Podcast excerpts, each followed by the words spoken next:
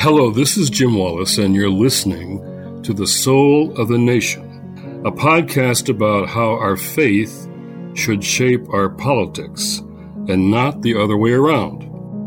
This week on the podcast, we welcome Bishop Mariann Edgar Budde, the Episcopal Bishop of Washington, D.C. You can learn how to have courage when no one's watching, when you can stay in the relationships that are challenging now, when you can stay in the work that's feeling a bit monotonous, but maybe is calling you to a deeper level. And there's there's the steadiness of life as it's being lived. Bishop Budde serves as spiritual leader for 86 Episcopal congregations and 10 Episcopal schools in the District of Columbia and Maryland. The first woman elected to this position, she also serves as the chair and president of the Protestant Episcopal Cathedral Foundation, which oversees the ministries of the Washington National Cathedral and cathedral schools. Bishop Budde is also the author of several books, including most recently, How We Learn to Be Brave Decisive Moments in Life and Faith. I was captured by her title and wanted to learn more from her today uh, in a conversation about uh, more about learning to be brave, how to be brave in a time like this. So, Bishop Budde, uh, welcome to the program. Thank you. Thank you, Jim. And um, thank you for everything you are and do, both at Georgetown and in the wider and in the wider world. It's an honor to be with you. Well, we've had a conversation going for a long time, and I'm just glad to have, have this moment to really talk about your new book. So, one question I often like to ask my guests is Bishop, how is your spirit today? How's your spirit these days? It's a wonderful question. It's also one that invites um, both vulnerability and introspection. And as I do that here uh, on the spot with you, I would say, in the words of the old song, it is well with my soul. So thank you. Um, and yet, you know, I, I'm 63 years old, so I've been around been around the sun as many times, and life is full. And the um, complexity and and issues that as a person and as a parent and as a leader and as a friend they're all mixed up all together right? So to say that one is well also acknowledges um, i hope as you would uh, most acutely understand all of the complexity of life and how i might feel on a given day um, is certainly one barometer of wellness, but it's not the only one. You know, sometimes I have to um, remind myself of a greater source. In fact, daily, I have to remind myself of that greater source that um, allows us to be well, even when um, uh, indicators might suggest otherwise. So it is well. Praise God and to God the glory. Well, at, at 75 now. I consider you, consider you a young leader still. Oh, well, thank you. Uh, I'm an elder in most other settings, so I will take this with great, uh, with gratitude and joy. We're two elders talking here. Uh, I am, was just thrilled and delighted that uh, this new chair I've got at Georgetown has been named after our friend Bishop Tutu. But to your point, he often taught me that uh, the difference between optimism and hope. Mm. And you spoke to that a moment ago. Optimism is a feeling or a mood or, you know, even a personality type, cup half full, cup half empty people.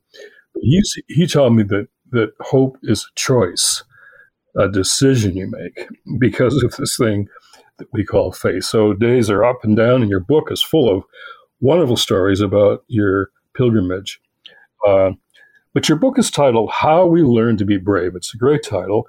What made you want to take on this topic at this time in your life and in our na- nation's life? It's something I have thought about or pondered my entire life. And the subtitle, The Decisive Moments in Life and Faith, is really the key uh, to um, how I've how I came to the book and also, frankly, how life has been for me. Um, in that uh, I wanted at a moment when, um, and as you know, um, you can be a, a, leader in the church for decades and have moments when the spotlight shines briefly on you and then goes away for another decade, right? Um, and I had one of those moments in 2020 when the the, the light um, was on me, and the perception was that I was being very brave. And um, and I'm not saying that I was or wasn't, but it was one of those very intense moments. And as a result of that, I was invited to do some larger reflection on the themes of courage. And I realized what I wanted to write about were those times in life, mostly private, some public, uh, some very you know obvious for the world to see, some within the recesses of our soul, where we're invited because of circumstance or grace to move in a way that requires more of us than we think we are or have. And in fact, that we do have, right? It moves us into a space beyond ourselves. And, um, and the decisiveness part of it, Jim, is in these particular moments when it's happening, we know it. Uh, surely there are other moments when we are acting and we're not at all conscious, but these are moments where we are acting stepping into that space emotionally, spiritually, relationally, publicly, and we know we are beyond what we might call our repertoire of skills or our past experience, but we're invited there anyway. And it's how that's the learning part, right? Because we are, it's like every nerve ending is attuned to our environment as well as our inner being. And we're learning something about ourselves and about what's happening certainly about other people, and um, and I wanted to highlight in ways that everybody could see that that's not that's not reserved for the people that we would define as heroic, but it is something that is part of what it means to be human, to be a child of God. Well, you do that very well in this book. Let's. You start the book with that story. You got a lot of attention.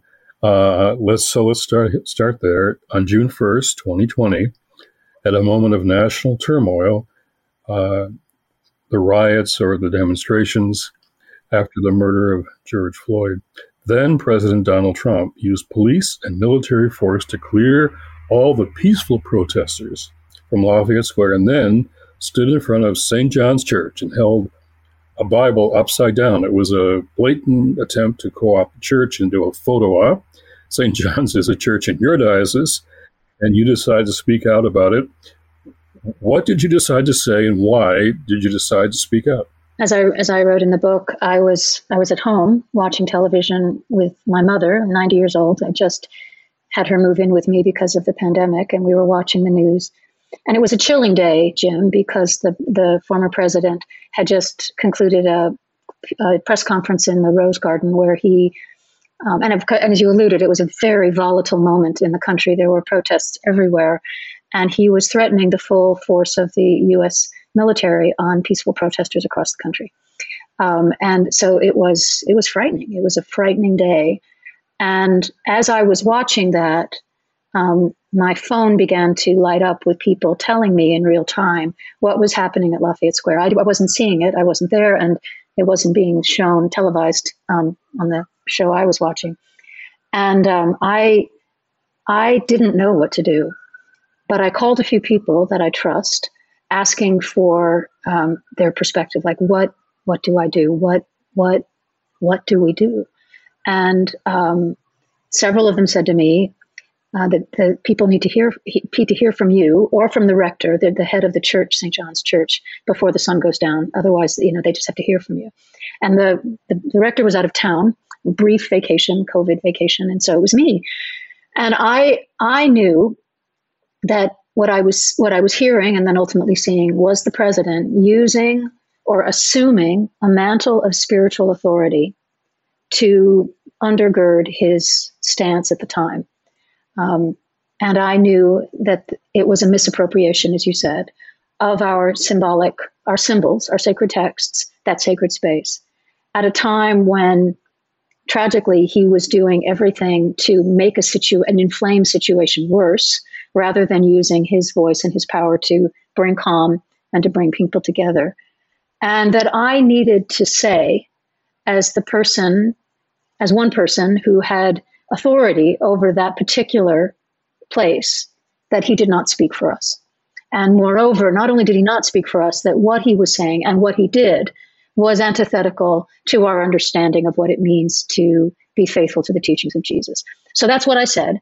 Um, I didn't have a lot of time to think, and I I have said, you know, during the presidency of Donald Trump, I said many things. about Donald Trump and the inappropriateness of his actions in a given situation. This was one of the few times when it got captured in the news cycle. Um, and I think that was because it was such a fraught moment. We were all spending a lot of time watching screens because not, you know, we were homebound during the worst of the pandemic. And what was happening in the wake of George Floyd had kind of captured all of us. So it was a particularly fraught moment. And um, I was glad to be able to speak to that moment, but I don't want to overestimate that piece of it relative to the many heroic moments that people who were stepping up in that time. Um, but it touched a nerve, and so that's that's where for that brief, and it lasted about four days when I was part of the news cycle. Um, and then, as these things go, then it ended and life moved on. But um, that was the moment that that you mentioned. Well, I know those moments when your phone goes crazy and yeah. you say, "Uh oh, what's going on?" Right, and and I'm sure you've had it too. When people are saying, "Bishop, you need to do something." Bishop, I need you to say something. You know, there was a. It wasn't. I, I can't say that I came to it of my own accord. It was the community summoning me out, and um, and I wasn't feeling, you know, it, it, to be honest, it didn't really matter what I was feeling, right? That wasn't that wasn't a data point that I could pay much attention to. I just needed to do whatever I could to step into a public space.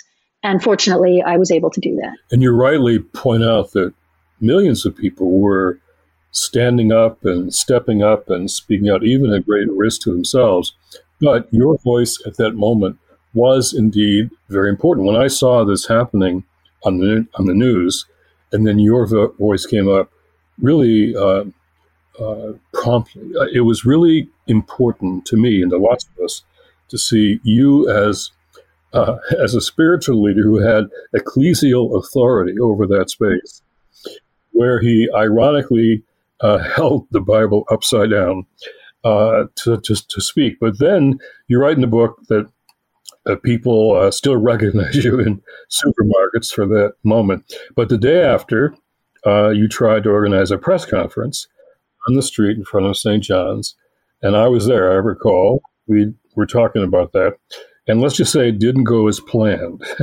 what, what happened and what did you learn from that moment? Jim, as you recall, um, one of the things that happened as a result of June 1st is that I was, uh, our, our office, our diocesan office, which is not a big staff, was um, inundated in a good way with clergy, um, clergy from our own from our own diocese, our own people, and leaders like you who were wanting to add their voice, wanting to join that stance, right? Wanting to say, um, in their own words and in their own way, uh, how they felt with that misappropriation and how their choice was to stand in solidarity with the peaceful protesters of that time, right? So it was all all of those things, um, and so um, at the this you know it was it was very hastily prepared not very well thought out. We didn't have the right equipment. We were overwhelmed by the number of cameras and journalists who were there that far um, that had beat that had had arrived well before we did. We couldn't get to the church anymore because it had been cordoned off by by police. And so we there was this makeshift um, I don't even think it was a podium. It was just a microphone where people people of faith could speak their piece to this sort of wall of microphones and cameras and lights that had been set up by media in a sea of protesters. So we were literally standing among uh, people who were standing and sitting in the streets of, um, of Washington, D.C., trying to have a press conference. I can't remember if you spoke or what you said. If you did, I just know that when it was my turn to speak. I looked at the microphone and I saw these blinding lights. And as I, as as you know, I, a young man was off to the side, sitting down, and he said, "Sit down and shut up." Right, right, and it pierced my heart.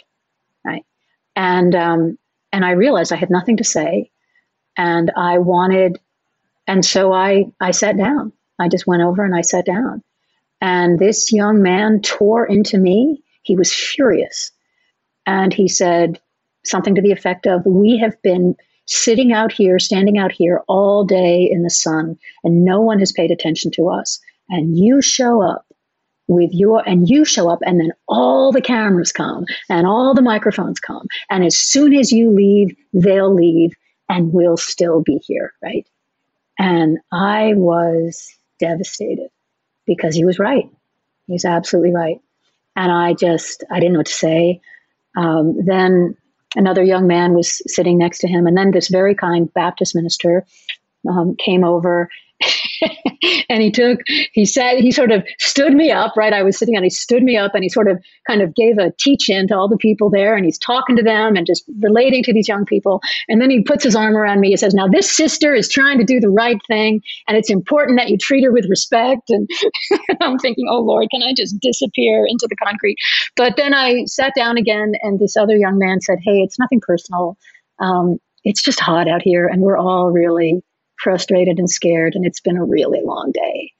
And um, so it was a moment when I just realized, you know, um, that the moments for microphone and cameras are brief, and the hard work of change happens when you show up day after day after day, when there are no cameras, when there are no lights, and it's just putting one foot in front of the other toward a vision God has given you. I remember when your office called and asked if we would even co sponsor the event. and We said, sure.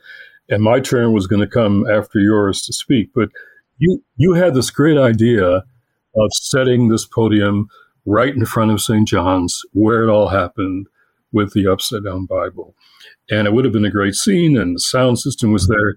But then the sea of protesters caused the police to move them down the street, and all of a sudden it was uh, it was uh, you know, just a microphone in people's hands to try to be heard. And I recall uh, it was so, it's when something happens and it doesn't happen the way you planned and you're out of control. And you could tell those young people in the streets were, were angry about being pushed down the street. They were hot, they were tired, and they didn't care. They didn't, they weren't sort of caring to hear what religious leaders no, no, they were not interested. I recall, they, I recall what, what we we walked over. I took that bullhorn and walked over in front of the police, all the armed, armed police, and we got the crowd singing "Amazing Grace," and they all knew the words to the song. This huge secular crowd of protesting students, they knew "Amazing Grace," and they sang the song, and it was the thing that quieted the turbulence. And for a few moments, we were all singing Amazing Grace in all of our great religious diversity. Uh, so, so it turned out that something happened, but not in the way that it had been planned and out of control. But even before 2020, you had a moment with President Trump. Uh, in 2018, you had a surprise guest at a service where you were preaching President Trump, Melania's wife, and you spoke about the Christmas narrative and how Jesus himself was a refugee. This was a time when the Trump administration was barring refugees from many countries and sharply restricting immigration. Tell us about that moment that came by quite surprise and why you decided to say what you said with President Trump right there in the pews.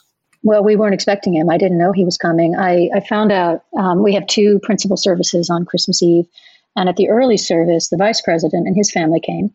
And um, and we got when whenever um, whenever heads of state or really anyone with secret service clearance is coming to a worship service at any of our churches, we know in advance because there's always some clearing and security that needs to happen. Not clearing, but in, you know, t- testing that needs to happen, and and a lot of security apparatus, particularly for the president.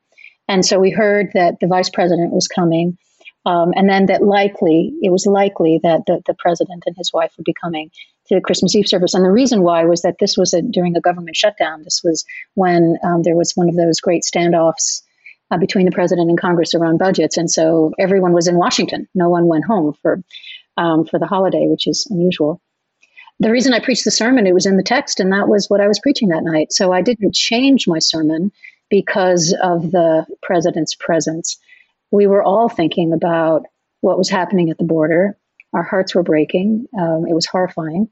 And it felt, if there's any, know, there are lots of different, not lots, but maybe three or four key themes that a preacher can lift up on Christmas and the birth of Jesus. And it seemed the most, it certainly was the most, um, power, it was most of one on my heart that year. Um, several people asked me afterwards if I hadn't, you know, I chose that particularly because I knew the president would be listening. And, you know, and the answer was no. Um, I thought about it. I thought about what I was saying in between services, knowing that he might be there. And I tried my best, Jim. Um, in moments like that, one of the things I try not to do is trigger unnecessary reactivity to the gospel by what I would consider uh, throwaway messages that will please some people, but will really anger others, you know, to kind of preach to my own choir, if you will.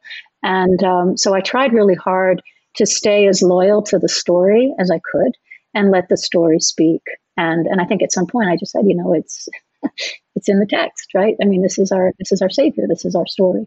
Um, because I don't think it's helpful, particularly in a polarized climate, to um, to sort of land on the parts of the gospel message that resonate most deeply with our perspective on things that you know are challenging for those who see the world differently, but to try to find wherever possible the stories and the images that bring us all closer uh, to one another as we attempt to do the impossible, which is to follow the teachings of Jesus consistently in our lives. Well, the lesson here is you didn't you stuck to the text, you didn't change the text.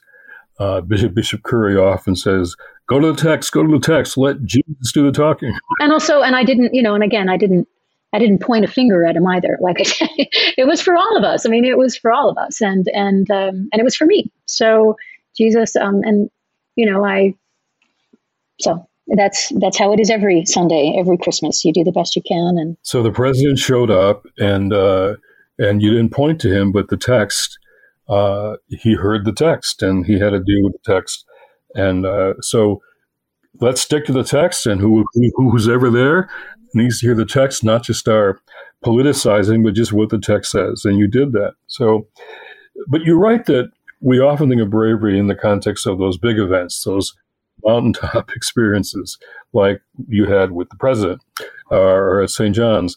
But it's just as often in the valleys of our lives, you talk about in the book, the ordinary day to day that we are called to be brave.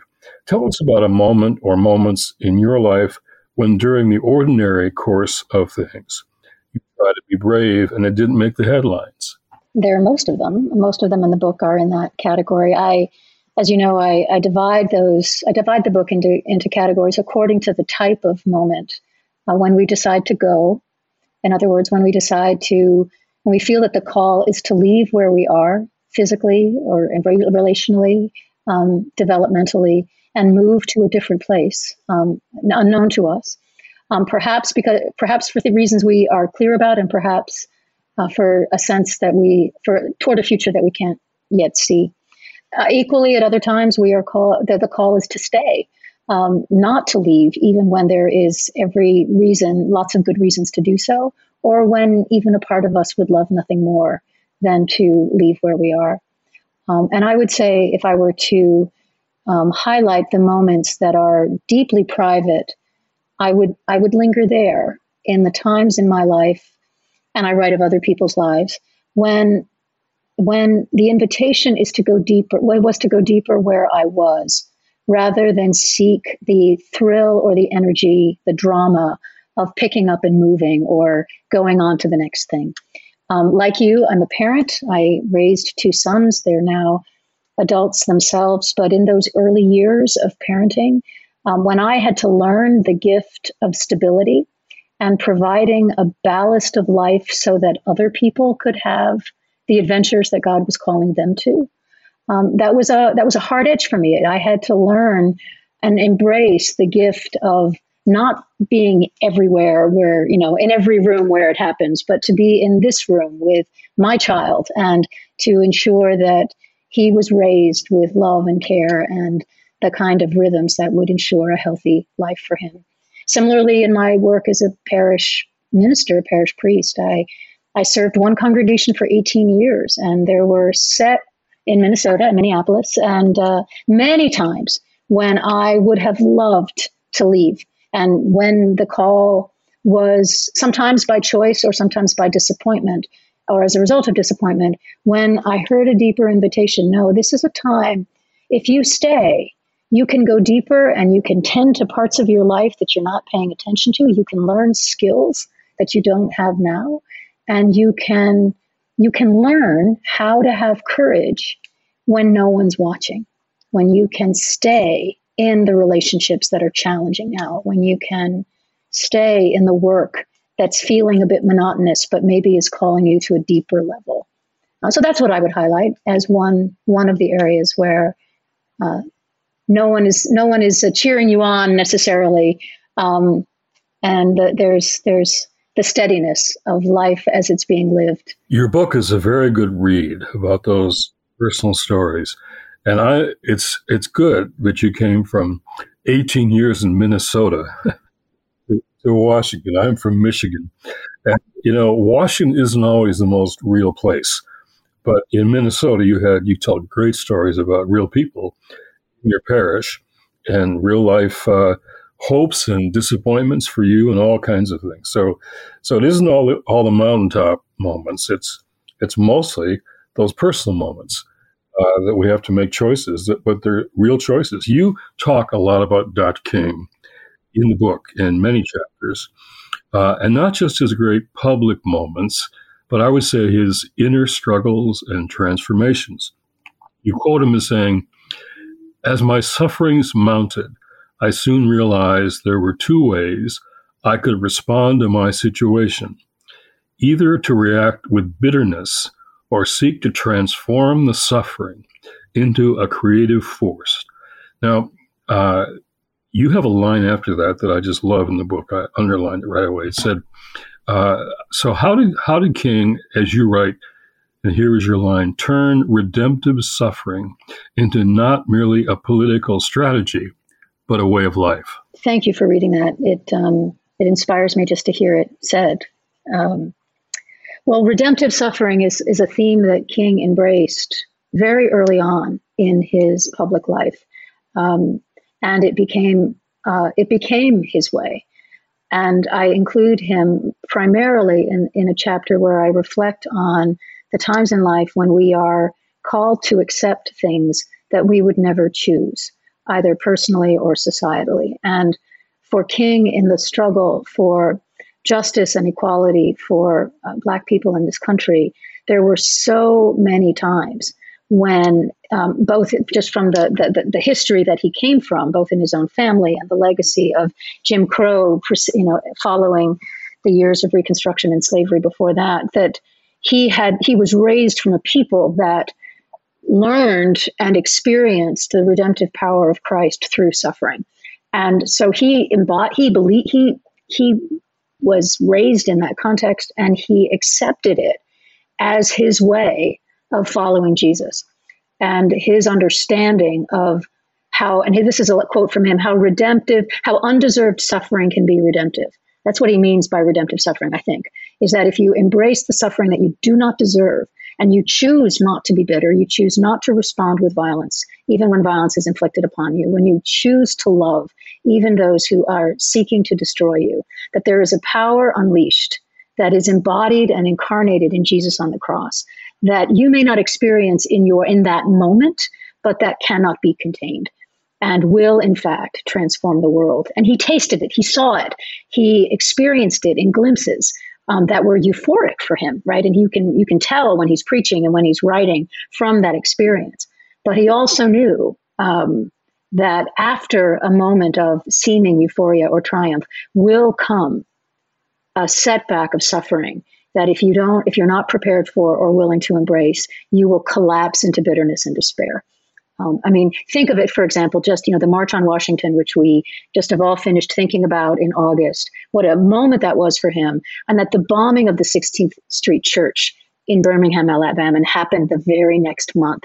And so he's going from talking about the dream that he had that resonated with so many people in that moment, and then going to preach eulogies at four little girls who were bombed in their church, right? And that's that was in 1963 right? And so to follow the course of his life and how he embraced that, I don't think we can ever stop learning from his life and his example, um, and which is why there's a constant need for us to be turning again and again to to him. He is an example of what you say in the book about the moment calling someone because he was so brilliant, uh, and he really had this idea of being a, a professor, a brilliant professor, quietly teaching someplace. And he took Dexter Avenue Baptist Church in Montgomery, Alabama, not uh, Ebenezer, his, where Daddy King was pastor. He could have risen up there.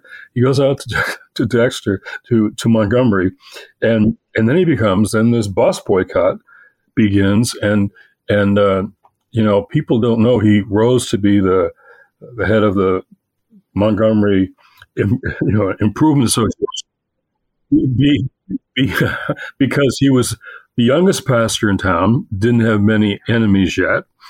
Uh, so he was a, a, safe choice. And also, they heard he was a good speaker.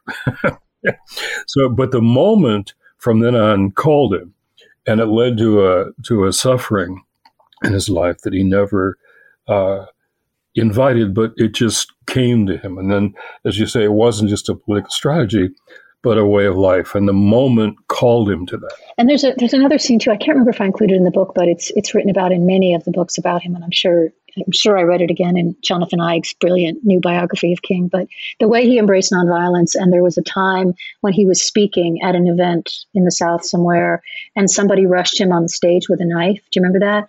And his instinct was, as someone, if you imagine, as someone's coming toward him with a knife, and his instinct is simply to drop his hands, right?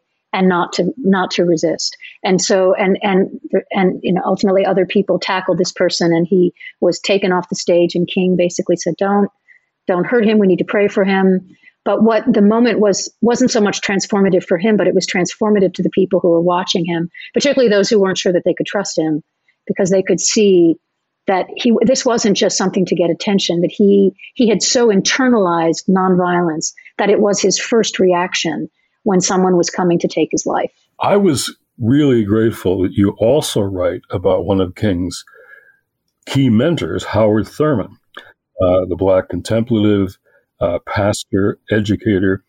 Um, he had a religious vision of sorts while visiting the Khyber Pass along the border between Pakistan and India. Uh, what was the dream he he had there, and how did he try to live it out? Yeah, um, thank you for mentioning Howard Thurman. I one of the one of the quests, learning quests I've been on in the last five years or so is really to understand the leadership of the black and white of the civil rights movement um, of the earlier part of the 20th century, because in some ways I think their example is more instructive to us than than the civil rights era, because they were um, they were struggling uphill all the time, right, under circumstances that were just so inhospitable to them. And Thurman's example is so strong. But my understanding of that moment is that God gave him a vision. He too, I mean, he first actually very drawn to the teachings of Gandhi, um, went to India and to to travel the world in search of inspiration that gave him a vision of a truly non-racial Christian community. That was the vision God gave him. He he saw the possibility of living in Christian community that was fully inclusive and celebratory of all human. And in the 40s and 50s, that was unheard of in this country. Unheard of. He saw more of that kind of ease among um, there certainly there's there's a lot of racism in other parts of the world, but it felt different to him than his own experience in the United States. And he came back from that Khyber Pass moment, and he didn't he wasn't able to act on it right away, but there was this dream of one day uh, creating a space where Christians could come together across the color line. Um, in in the United States. Well, reading Jesus and the Disinherited, I would suggest to anyone listening here, or Howard Thurman on the parables, an amazing book about his take early on about all these parables.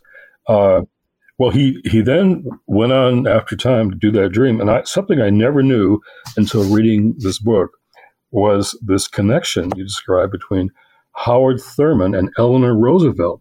He was the keynote speaker at his send off when he left Washington, D.C. for San Francisco and was among the first to sign a commitment card for his new interracial church.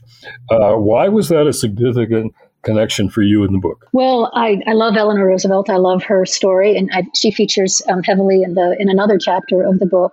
Um, and one of the things I love about her is how she chose to remain married to FDR, even when she had every reason to leave him. But in choosing to remain his wife and his life partner really to redefined herself redefined herself in his in that marriage and then you know claimed her identity as someone committed to um, to the common good and to justice um, writ large in the tumultuous years, um, both during the Second World War and afterwards. And the time when their paths cross is when Thurman is the um, is the head of the chapel at Howard University, and so she is totally immersed in integration issues across the country. To FDR's chagrin, by the way, because it's not a space he's able to go to, although he you know, he encourages her to go, but he doesn't always listen to her when she comes back. And so she became, um, she was despised in the South by the white Southern establishment because she just simply refused to acknowledge Jim Crow. She just, just ignored it. And so she and I think she was just an admirer of Thurman's. And they had different, their paths crossed in different ways. But when she got wind of what Thurman was leaving Howard to do, which was to go to San Francisco with a co pastor to create this new community based on that dream. She signed up right away. And as you know, as you said, yeah, I know it's a great, it's a great story. Wouldn't you have loved been a fly in the wall for any conversations between Eleanor Roosevelt and Howard Thurman? Oh, and, in King, you, I, I love how you refer. I love his his his reflections on the Good Samaritan, the sermon he preached. King called uh, called it dangerous unselfishness that he illustrates the parable. And, and he writes how the first question the Levite and the priest ask when they see the wounded man is, if they stop to help him, what will happen to me? Uh, and the Good Samaritan King writes, reverse the question, if I do not stop to help this man, what will happen to him? That reversal of the question is such a powerful thing. What does that mean to you and all of us right now today? Wow. Um, and of course, the context that King was King was speaking at was when he decided to stand in solidarity with the striking sanitation workers in Memphis, Tennessee, which uh, which took you know which ultimately was the scene where he lost his life. But and he was encouraged by all of the people who were trying to protect him not to go, and that was his response. And um, and so to put the other first, and um, and so in the context of our lives, wherever we see ourselves to allow the story that Jesus teaches and King's example and version of it to create a space where we are able to displace our in our self-preserving tendencies to ask the question of whoever, whomever it is that is before us either physically or in a larger context to ask the same question. And to recognize that if we if we respond in the if we if we dare to ask the Samaritan's question, it it opens the door for us to be agents or or vessels of reconciliation or of love, of forgiveness, um, of sacrificial giving, because we're we're we're not putting our needs at the center, but we're putting someone else's dignity, someone else's life trajectory, someone else's possibility um, first which is which is how Jesus lived um, and how he taught other, how he encouraged us to live, and is the way of love. And so it's um, it's a very humbling question um, because we can't do it all the time. I mean, I can't do it all the time, and I know it. And every time I know I can't, and I don't, I don't feel very good about myself. I, I, you know, it's like, oh, but when when it catches me and I'm able to put my needs aside or my fatigue or my, you know, fill in the blank so that I can, by grace, be present to another or make something possible that by my efforts. Um, that's that's joy. And it's it, it's more than compassion. It's to help a man on what King called the dangerous Jericho road. Also took some risk. You know, what will happen to you? Are these robbers still you know, waiting to find somebody else. So it's compassion, but also risk to do what He's calling us to there. So we are at a critical moment. I'm going to close with this question. You're a good preacher, and I'd like you to riff a little bit about this. Preacher, we are at a critical moment in American history, uh, a test of democracy and faith, of both at the same time. Why is it important for, for us at all levels in our communities and relationships uh, to be brave? Uh, this is a moment that calls for bravery, which you calls to in your book. Why is it important for us to be brave right now? Well, the setting up of you, the question is in, in part the answer to the question, Jim. Um, there's a lot at stake. And um, there's a lot at stake for um, our civic life. Uh, there's there are there's a lot of stake in our in our congregational lives, in the life of faith in general. Um, we don't need to rehearse all of the issues. People can fill in the blank as they're listening to us talk. And what's important, I think, is for each person to ask the question ourselves what would courage look like it, for me in this situation? Where might I be called in a spiritual sense or drawn by life or by God to make my offering um, in whatever context or situation that is before us, right? And so I can't any more than you, I can't guess what that might look like for any given individual who would walk into your office and mine and say, What should I do? But if we listen and if we look at the, if we pay attention to what's tugging at our hearts and what's claiming our attention and what's right before us, chances are God will, God will, will give us enough light to take a step, to take a faithful step toward the good. Um, and I think the the forces that would prefer us not to do that are many. The forces that would prefer to keep us distracted and tired and consumed with things that really aren't that important are everywhere and to, to gently, lovingly say to ourselves, let's figure out, let me think today about what matters most. And let me put whatever energies I have toward the good, um, be it on the public on the public stage in the public arena, where some are clearly called, or in other spheres, be it your school where your children attend, or the school district meeting where they're talking about um, issues of importance.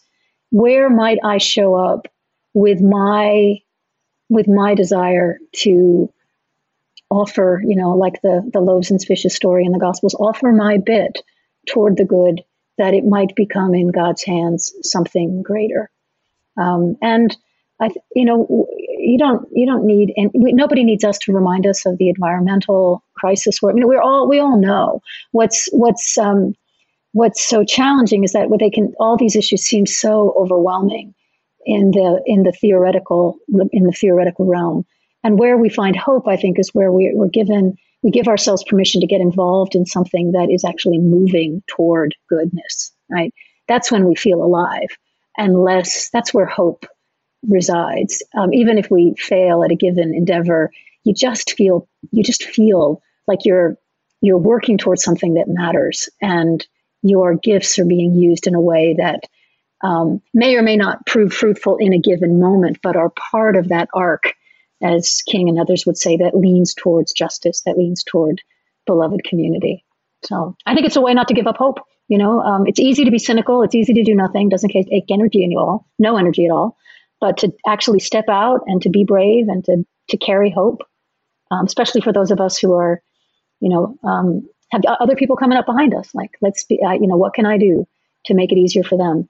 so that they can live with hope in the world we're leaving to them. Well, in the time immediately before us now, it's it's a time to learn to be brave. So I thank you for your book. I encourage our listeners to read it. We all need to be brave in these times ahead. On the personal lives, our communities, and at a national level, our bravery is going to be required of all of us. And that takes us back to our faith and which you do throughout the book. So thank you for writing this. No, it's always good to be with you, Tim. Thank you. For more Soul of the Nation updates, don't forget to subscribe, rate, and review, and follow me on Twitter at Jim Wallis if you like. Blessings for the soul of the nation. Thank you all.